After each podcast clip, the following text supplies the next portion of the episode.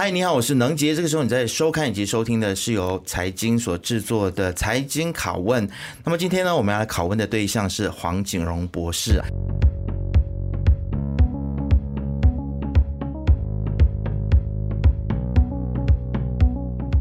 那为什么要拷问他呢？因为在我们另外一个节目呢，也就是自由时事里面呢，我们专访了这个理财专家周志强周大哥，然后跟我们谈了关于这一次的二零二四年的这个财案，其实对于中小型企业会有怎么样子的一个影响啊？那么今天呢，请到黄博士来，其实要探讨的就是财案对于接下来一整年大马的这个经济是会带来正面。或者是负面的影响呢？我们请黄博士来到现场。博士你好，啊，能姐你好，所以你找我来问责了是吧？拷问环节。对，其实因为博士你在这个每次的裁案之后呢，你都会写一些蛮精彩的这个文章啊，嗯、所以一定要来好好的拷问你一下，你这个文章背后究竟你的想法是什么啊？因为我我跟你的想法可能有一些地方是不太一样的啊，可能我我们等一下可以来辩论一下。好，绝对欢迎。是好，博士，你用这个分配向左，经济向右，预算向中啊，来定调这一份财案，嗯、我非常喜欢这么文绉绉的东西。对，就是其实你也认为说，这次的预算案有很多人就是认为说，这个也不是很多人啦，就是政府的也把它定调是说这个史上最大预预算案。嗯、那你也觉得这种说法是不完全正确的啊？所以先来谈一下，呃，您的这个经济这个分配向左，经济向右，预算向中，其实这个背后的逻辑是什么？我可能先说一说为什么我觉得我们在呃中文媒体上常看到的一些对于财案的这个描述概括，比如说史上最大，然后这个是少糖啊中规中矩，然后这是亲民的啊这样子的一种这种描述，它它其实不是不对，它不是不正确，我只是觉得它没有意思，它没有意义。为什么呢？因为我不是说你说这是最大预算案，so what？对吧？他预算一定是每一年都是史上最大的，理由也很简单，因为财案的这个准备本来就是为了要服务社会跟经济嘛。如果你的经济规模每一年都在扩大，意思就是说你需要更多的这预算来修路，来提供不同的这个奖业，然后同时因为你的人口也是不断在增加，那你需要更多的这个拨款来提供，不管是教育还是医疗的这个服务，所以它必然每一年都要比去年要更大。所以，当你说这句话的时候，我就在文章里我就写了，你好像在告诉我说，一加一等于二，就等于二减一等于一，then 你知道吗？所以说了等于没说，意思就是，所以为什么我就不太喜欢这样这样子的一个概括？虽然说我不是说他错，好，就回到为什么我会有这个十二个字，因为我说了别人不对，我总要自己给一个来概括吧，对吧？所以我就想说，好，我就先从每一次我们在看彩案的时候，其实彩案的原来的目的是什么？财案它其实有好几个目的的，当然第一个目的就是它要为这个资源再分配做一份这个努力。为什么呢？就是因为其实整个财案的整个动作就是我从人民的手上抽了税，然后再通过别的倡议、别的管道把钱就是挪去别人不同身上，所以这个就是资源再分配。这个其实往往就是财案有争议的地方。对吧？这是第一点。然后第二点就是，你反正你这么子挪用，它总有一个目的嘛。那个目的就是因为你要达到你的五年期计划，比如说我们所谓的昌明经济的框架，你的这个呃新工业大蓝图的或能源再转型的这些大蓝图底下，你每一年都要拨款，然后来往这个方向啊，就朝着这个方向把经济给扭过去。所以这个就是说，你的财案也必须在经济上。他有这个动作，然后到最后就不谈分配，不谈经济增长，就谈预算本身，它的这样子的一个呃所谓的宏观经济的管理。所以我们就谈到说，这个赤字这个债务，从一八年一直不断听到的这个过造债务，来到今年还是过造这样的一个一种说法。所以就这三个角度，那我就给他定了一个调。那首先就从经济这个角度，所以其实你每一年不管哪一个，不管谁任相，说老实的，马来西亚作为一个开放型经济体，五七年以后，我们的经济其实很大程度都是外资给推动，更不用说，我知道你在另外一个节目就有说的，马来西亚是裙带国家，世界排名第三。嗯哼。在这样子的一种关系非常紧密情况底下，你不太可能会预计说他会呃，就是对这个整个的经济或者商业活动有任何的这个阻挠。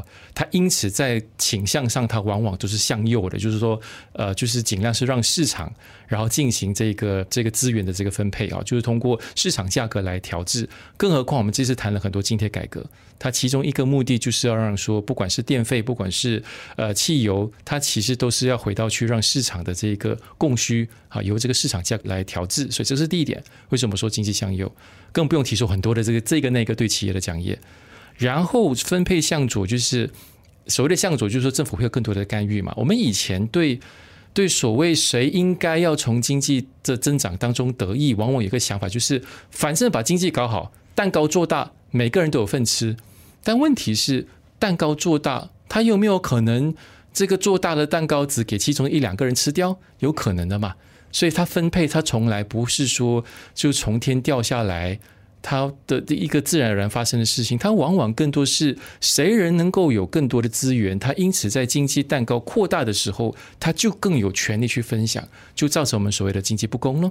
也包括说我们在谈了那么久，发展那么久，原来我们这个整体的劳力市场能够对经济的蛋糕的这个这个享有都不超过四十八仙，大概就是一个三十二到三十三八千左右这样的一个比例，每一块钱三毛钱去了大部分的劳力。那七毛钱就去了这个资本家老板们，所以这个时候你就必须有政府的干预里头在里头，所以我们才会谈的说，哎，呃，这个什么这种津贴改革啊，我们要先关注这个呃低收入群体啊，有钱人就不能够享有这个东西，然后又包括可能大家会争议的什么资本利得税，然后关于这个奢侈税，然后包括说这个服务税，呃，诸如此类的。当然，它是不是有往这个方向而去？我们待会可以变，嗯，不过那个至少 rhetoric 在辞令上他是这么子说，也似乎有这么样子的一个举动，所以这个就是为什么说分配向向左，最后很长期哦。最后的我们来说这个预算，我们在提财案之前一天，国会不是刚刚通过《公共财政及财政责任法》嘛？那它其实就有规定说有两个很重要的数字，三跟六十，赤字不能够超过三八线，就是占 GDP 的比例。国债不能够超过六十八线如果你一旦超过的话，七年内你必须把卡雷拉回来。所以为什么我们才会在二零三零年的时候，昌明经济底下，二零三零年我们的这个财测必须要达到三八线，就七年时间嘛，二零二三到二零三零。所以换句话说什么？你可以预期在接着下来的每一年检测，大概就是政府的这个目的。好，在准备这个预算的时候，所以为什么我们才要从偏赤字，然后慢慢往中移？然后达到这个财政比较财政比较平衡的一个状态，就是为什么财政预算项中。嗯，其实博士，你刚才讲了很多东西，我都还有很多的事情我想要追问的啊。嗯、但是，嗯，其中一个，其实在这个经济向右的部分，呃，是不是你觉得说这一次我们有这个所谓的这个资本利得税？那其实资本利得税呢，也让很多的中小型企业都觉得非常的焦虑。然后大家会认为说，可能在这个企业里面，比如说我有不同的公司，那我要进做进行一些资金的调配的时候，这个资本利得税可能就会成为一种的阻碍。爱哦，所以在这个经济向右的过程当中，你觉得这个向右这次做的它的表现如何？会不会有一点点太着急，或者是会不会有一点大家所说的这个所谓的劫富济贫的感觉在里面？那他在这个平衡里面，博士你觉得他抓的怎么样？这个可能更多是分配向左的，嗯、就是说从从就是所谓劫富济贫。嗯哼，我其实有几个观点在在焦灼着。就是怎么说呢？那首先，第一，我们先不是说谈到这个资本利得税，其实到最后会不会真的执行，我还真的是要打一个问号的。因为我们在今年在二三月提升我们的二零二三年的这个由新任政府来提升这个财案的时候，不是说有奢侈税嘛？其实说了整年，他其实都没有任何的这个动作，所以明年再提。会不会也仅是一个就是只闻楼梯响，嗯，好这样的一个一个状况，我们不晓得。也包括说资本利得税过后会不会，你知道马？富人吗，商家，有些有钱人，他总是他是一个非常强大的这个说服团体，到最后会不会就是不了了之？我们也不晓得，就纯粹就是提一提。所以，所以就这一点，像我这个像我刚才说的，因为我们经济太向右，那往往就这个就这种情况底下。这个分配能不能够真的是向左，所以还不得而知。所以这个是我会打的第一个问号。虽然说我刚才是这么子讲，嗯，那回到去说会不会真的说借富济贫？它其实资本利得税，如果它真的是要借富济贫的话，真正如果有超大影响的话，它就应该会要在股市上市公司这一环，然后也有资本利得税。包括说你在卖股票的时候，如果你有赚到钱的话，抽税；你在收到这个 dividend 的时候，抽税。我们应该做这件事情的，因为全球最大的资本市场美国就做着这个事情。那马来西亚有什么理由不做呢？我们不做的理由只有因为说我们要推动我们的这个资本市场向右吗？向右啊，对呀、啊。所以换句话说，你在这个时候你有资本利得税，但是只是针对非上市公司本身，它其实就已经不太向左了，对吧？这是第一点。然后第二点。它其实有一个 escape clause 的，就是你你察觉说，如果你的股票的买卖，就是你的股权，非上市公司股权的买卖，目的是要，比如说为了上市，为了做 M&A，包括像你提的了，就是说你的公司之间的资源要整合，你就可以提出申请得到豁免。所以它其实到最后豁免的空间其实是很大的。所以换句话说，它在虽然说在在理论上。道理上、账面上、字面上说是一个是我我说的分配向左，然后对富人好像不不友善。其实说老实，到最后在执行上，真的会不会有影响？我觉得影响其实是微乎其微的。是执行还是非常的重要，就是我们要来看说后面的执行它会造成的影响是什么，包括了现在有人有疑虑说会不会可能就是外资就不进来了，或者是之前安华所说的这个所谓的家族办公室会不会跟这个。的想法有一点点，其实我们冲突或者是相左。我们最不需要担心就是外资啦，外资那么强而有力的进来的时候，能够直接去到 PM office 的，你还担心说我们政策会对他不利吗？哪怕现有的政策，包括 Tesla 就是个最好的例子，不是吗？就哪怕你你能够直接绕过它原有的必须跟国内企业呃就做 JV 的这样的这个限制也完全没有。所以我觉得说，对我来讲，呃，不管是 family business 也好。那不管是我们所谓的中小企业，会不会影响他们做这种股权交换，呃，做这种投资的这个买卖？好，其实我觉得这个其实是过优了。了解，那么在预算项中的部分呢，其实现在呃，特别是今年呢，我觉得大家都不敢去问一个问题，因为你写了这样子的文章嘛，就是说，其实这个 预算案应该要中规中矩。难怪你要向我拷问，不应该要有太多的惊喜啊！我过去几年不只是本节目，还有其他的节目都会问来宾说，你觉得今年有什么惊喜吗？今年黄博士给我们一个新的观念，不应该有太多的惊喜，为什么？它其实每一项政策，它其实的目的就是要给你勾勒出一个景象，或者是按照本来我们已经通过五年发展大蓝图勾勒的这个景象，让你知道我们要朝这个方向而制定的每一年在在资源运用上的，就是我们的财案，哈，就是让你更清晰嘛。那所谓的惊喜，意思就是说什么？你突然间来一个一百八十度、三百六十度扭转的，跟你原来的这个整个的方案。呃，发展大蓝图不相符合的那个才叫惊喜，对吧？所以就这一点来说，你问我说今年才有惊喜吗？啊，其实没有的。但是唯一有一个惊喜的，当然也不是说惊喜，就是说可能很多人他没有预料到的是什么？就是这个服务税增多一个两八千。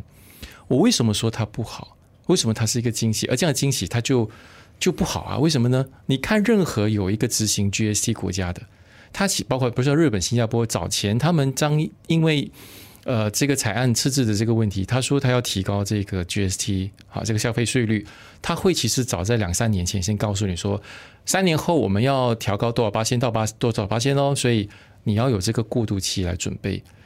所以这个就是说，你的这个政策的这个所有的执行都要给这个整个社会先有一个预期，然后意思说让他们做好一个准备。所以为什么我才说财案不应该有惊喜？因为惊喜往往意思就是说，他跟本来商家们已经做好做好的决定，突然间你打乱了他们的这个步伐，这个就是我觉得不好的地方。了解。那么其实这个财政部的官员呢，他们有来上我们 Morning Run 的节目啊，那他们在 BFM 的时候呢，他们是表示说，其实安华首相他是对于未来有一个心中的一个想法以及大蓝图的。那就像刚刚博士你所说的，就是现在很像是在准备大家，就是可能呃在朝向，比如说我要去实行 GST，还是说有怎么样。子更伟大的一些计划哦，那所谓这个伟大的计划，然后现在在准备大家，现在只是 on the way，因为大家觉得说这一次的这一个预算案没有太大的惊喜啊，或者是说，比如说只是实行了 SST，没有马上一步到位到 GST，其实就是在准备大家，就是 on the way 的意思。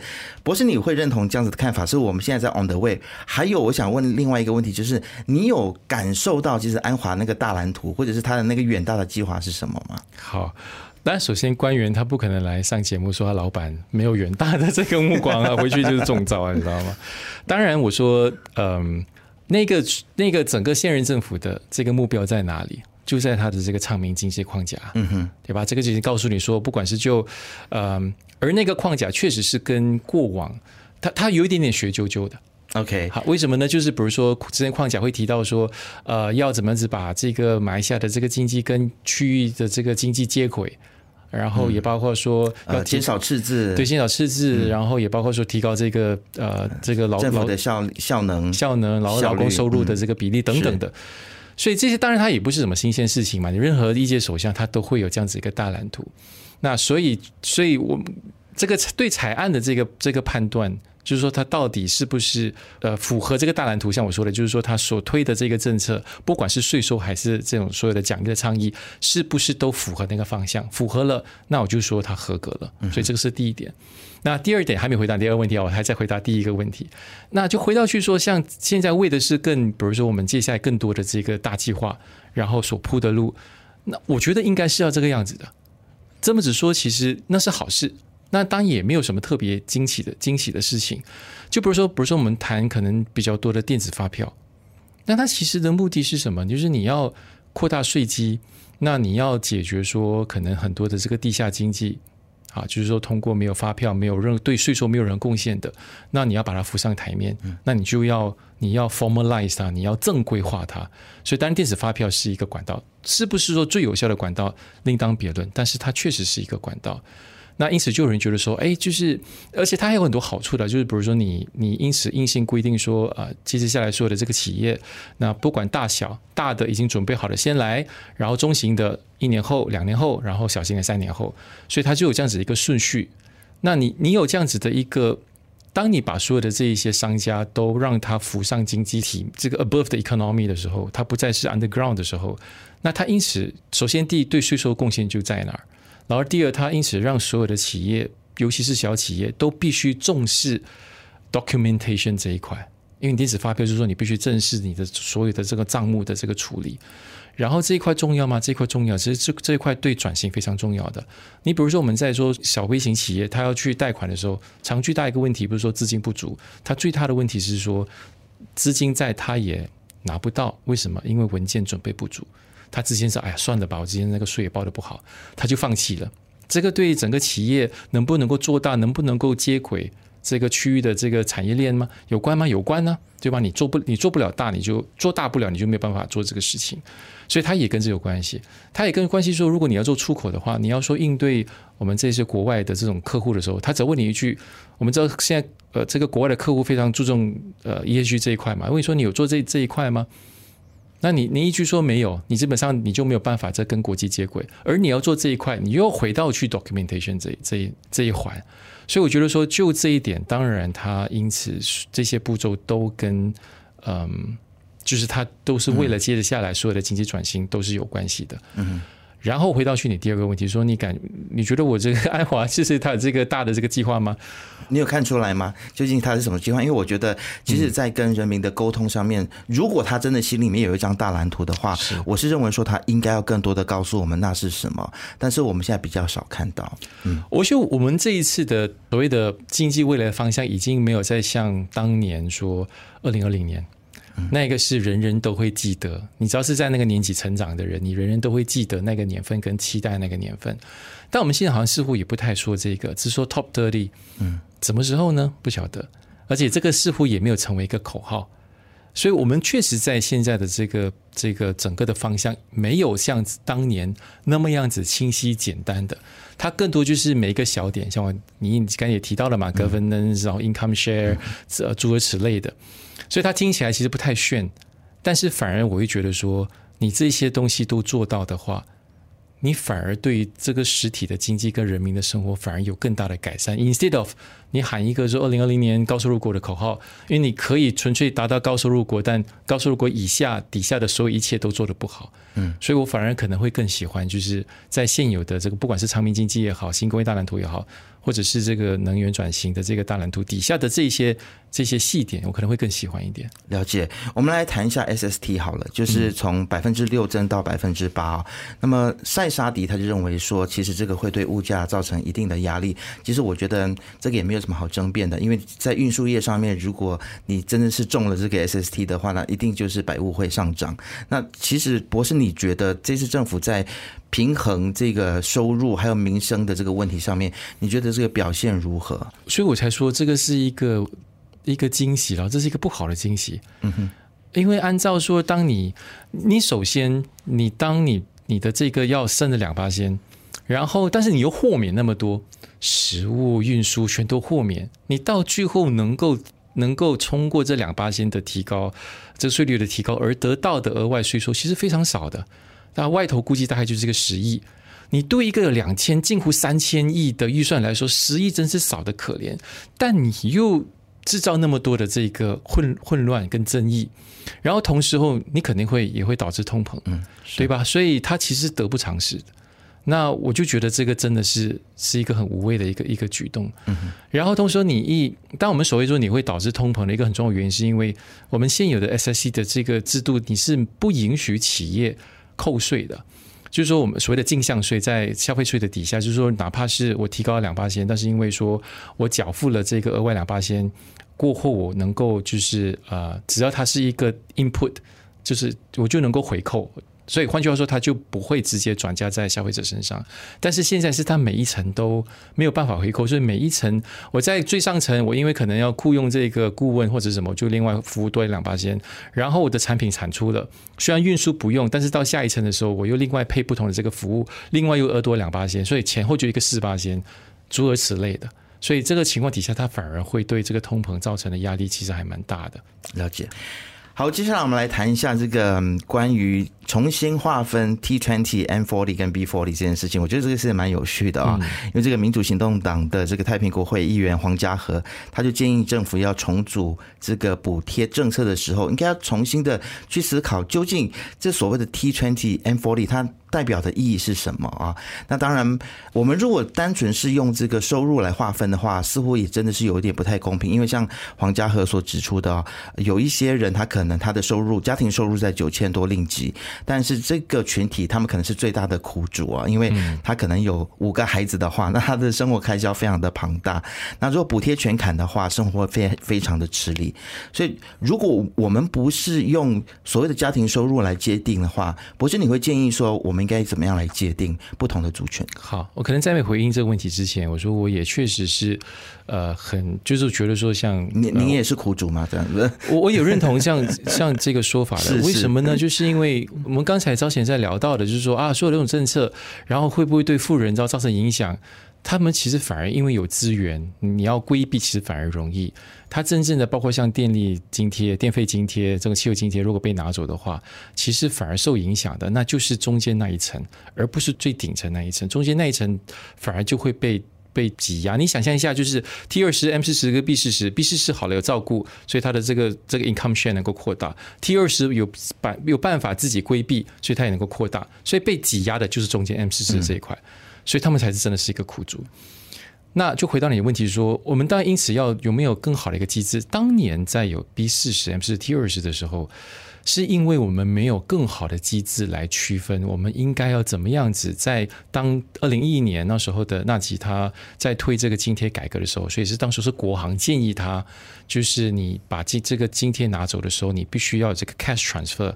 啊，这个现金转移来来帮助那些在财务上受到创伤的那些那些群体，所以才会有现在我们看到这个 cash transfer。但你要怎么只给津贴呢？所以最好的当时的这个分配法最简单就是 T 二十 B 四十 M 四十。但是来到今天，当拉菲斯一直强强调说我们有这个大数据的时候，我觉得就没有再必要再再沿用这个 T 二十 M 四十 B 四十这样的一个一个方法。我我自己可能我一直觉得一个更好的一个做法是什么？我们看一看，像美国，他在给这个 earn earn income tax credit，它是怎么样呢？它也是说给予你的这个薪金，如果在呃，在它这个缴税的门槛底下，就是不足的那些税收，那那些收入那些家庭，你不仅不需要缴税，它还会给你就是 subsidies。然后那个那个比例要怎么安呢？它的比例就好像你缴税的比例一样。如果你的这个 income 超过这个四千块以上，四千到六千，你就开始必须缴一个，比如说十八千的税务，两千块的一个 tax break，一个一个 income range 嘛。换句话说，四千到两千，它同样也应该要有一个那个所谓的 negative 呃 ten percent 的一一个 negative income tax，什么意思呢？就不是你交给政府，是政府会给你一个十八仙，你的收入的一个十八仙的一个津贴。然后收入更低的那一些，就是说，呃，可能就四千到两千，两千到一千，就是一千五的那种更低的，它可能比例要更高一点。就好像你的收入如果远离那个缴税门槛更高的话，那你要缴的更多。同样道理，所以这个时候你就真的是一。不是说什么 T 二十 B 四十，那是你依你的收入，首先先依你的收入来进行决定，说到底你应该能够获得多少政府的这个辅助。同时候你还可以当然是扩大这一个事情嘛，就包括说有多少孩子，包括说你要不要 adjusted for 这个 cost of living，那就要看城市跟乡村之间的这个不同。所以这些其实也不难的，只要说我们每一个人都有这个呃这个 tax identity。啊，就是这个 team，那你基本上就能够根据你现在所所呈报的这个资料，就能够决定说你的家庭状况跟你的这个收入状况。所以为什么我才一直会觉得说，嗯，documentation 很重要。电子发票那个对政府是对商业是这回事情，但是 tax identity 就是对个人的非常重要。我们过往的习惯是什么？只要你不在缴税门槛，你可能就不需要缴税，你甚至也不需要填 BE form。对吧？他就是大概不会抓你，反正就是 under 那个 category 嘛。你平时也没有给 PCE 每个月，但是能不能够说，哪怕是你没有不需要缴税，你不在缴税门槛以下，你依然要填这个表格呢？因为填这表格就是说全民都填表格，那我们才有一个完整数据，都知道说全民你的这个整个的就业跟财务状况如何，那我才能够更好的这个决策嘛。就说以后的 PCE，我达到门槛的，我就必须缴 PCE。达不到门槛的也有 PCE，不过是反方向的，政府给你的。那我觉得这样子制度会更更有意思一点。然后它是每一个月帮助援助到位，而不是说好我们明年新年前还是 rua 前一个五百，你知道吗？然后一个三个月过后又多一个五百，这样他我觉得那个是杯水车薪。了解。好，其实博士接下来这个问题呢，真的是要来挑战你的啊！当然，这个挑战是来自 BFM，嗯，因为之前我们曾经跟您做过一次的访问嘛，然后就有提到关于这个国债的问题啊。是。那么，当然这一次的这个财政预算案当中，我们也看到有一个很重要的主轴，就是要减低这个大马的国债，还有就是降低我们的赤字啊。嗯。那其实之前呃说到降低国债的时候，其实博士你有讲到说，关于呃我们的国债还是在一个合理的区间。那如果我们看到我们的国国债的比例是在国内的生产总值的百分之六十几啊，但是我们很多 B F N 的同事就认为说，我们大部分的债务是为了要支付公务员的薪资等等的行政费用，而不是用在发展当中，所以我们不应该再去借更多的钱。也不知道博士，你对于这样子的一个观念或想法，你有怎么样子的回应？这个想法不对，呃，我两个想法都不对，就是国债很重要，这个想法不对。嗯，然后说我们的这个举债都是为了要付。公务员的薪金，这个想法也不对。好，所以我就两边都得罪。OK，好，为什么说用举债来付这个公务薪金的这个想法不对？因为呃，我们其实有法令规定说，所有的行政开销就是 operating expenditure 必须通过税收来支付。所以你看，我们从独立以后一直到现在，虽然每一年都赤字，但是每一年的 operating expenditure 一定是少过税收的。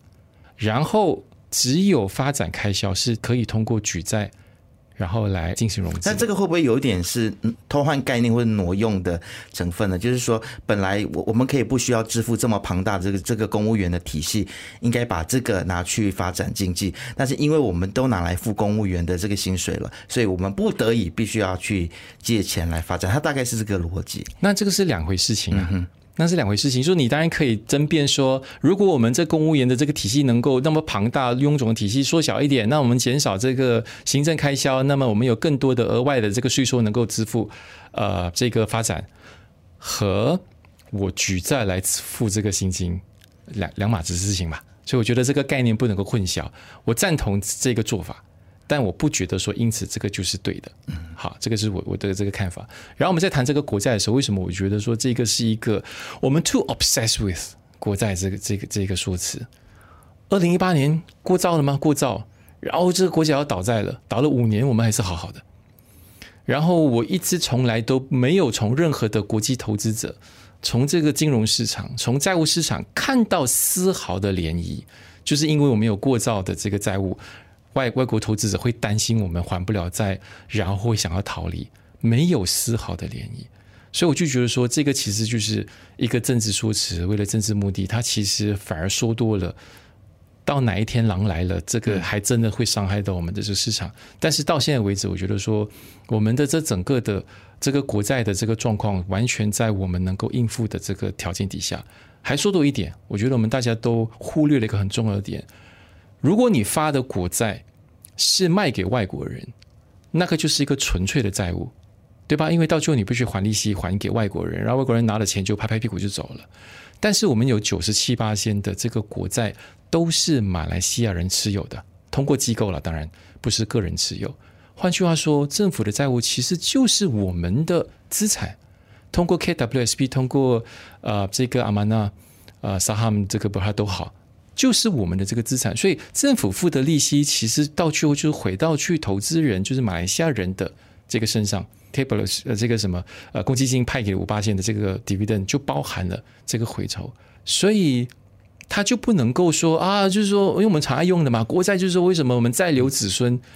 但是为什么不想另外一面呢？就是啊，政府举债举多了，这个就是让国民有更多的这个资产，然后 dividend 能够留子孙。嗯，你明白这个概念吗？了解。所以我觉得说，因此在这一点来说，我觉得我们 two episodes 是，是，但是博士，如果是按照你这个思路的话，意思就是说，他现在不只是在输而已，他现在是已经告诉大家说，我们要降低债务。那如果他真的这么这么去做的话，会有什么样的影响？所以我其实也不太喜欢这个。这个财这个财政责任法，嗯，因为它这个财政责任法到最后的功能非常低的，它什么功能呢？每半年要公布一次 report，我们钱花了多少？我说这个东西你不用责任法，你也可以做嘛。然后它旗下才有一些硬性规定，包括那个三八线、六十八线。你知道我们仿效的对象就是欧盟，但是欧盟现在本身也 suspend 着它的这个这个责任法。为什么呢？因为当你在面对经济出现状况的时候，你你就没有办法，就必须赤字超过三八线，你的这个国债一定超过六十八线。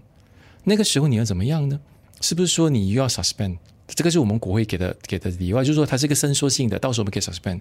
换句话说，它又不是一个硬性的规定，任何时候会依你的诠释，觉得说啊，我们现在经济出问题了，我们要 suspend 它。那它的这个约束力又不存在，实际效用又没有。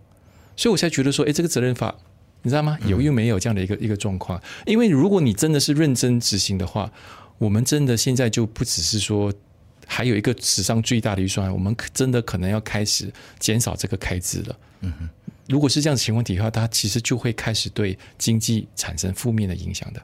是，好，那最后的最后呢，博士对于这次的裁案呢，我们还是要请你来打分哦。要打分呢，这是老土哦。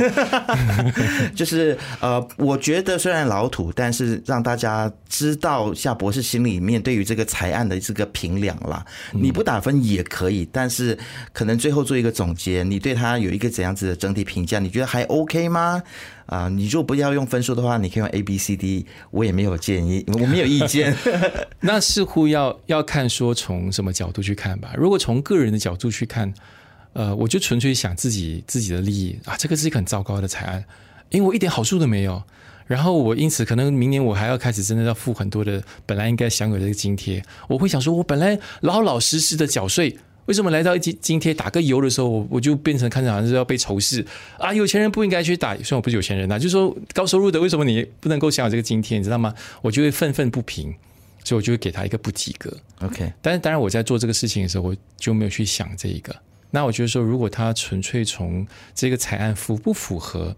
呃，这个整个的，像我刚才一直在强调的，整个的经济发展的路线，从这个角度来看的话，那我觉得他其实合格的，那大概也能够拿七十多分以上。你要说 A 还不是，要说 A 减可能吧，A 减跟 B 加之间吧。OK，好，博士还是很老土的。掉入了我的这个老土的圈套里面，最后还是打了分。我自己个人是觉得说，我希望未来我们不要再用这么多媒体资源来报道财案了，因为其实我觉得一个国家，一个真正进步的国家是不需要人民就是每一年都盯着政府的财案，然后就生怕说这个财案出了一些什么样子的问题，我们明年就完蛋了这样子。真的，所以换句话说，我来到今年，其实我二零一八年开始做财案的这种评论，我来到今年，其实我还真的好闷呢。为什么？为什么我们要特别 obsessed with 这个财案？然后每一年都在说，都是说这谁得多少，就包括回答你这个老土的问题。是，我们真的是地表上面的，就是唯一几个少数的有每一年都是这么 obsessed，然后大幅报道财案的。是是是。希望我们国家可以赶快进步到我们不需要这么担心啊！好，今天非常谢谢博士啊，再次来到我们的节目当中，我们分享这么多，谢谢你，谢谢。这个时候在 YouTube 收看的朋友呢，也希望你可以按赞、分享，并且按下小铃铛。我们下次见，拜拜。财经拷问是 BFN 财经所制作的节目，我们下次见。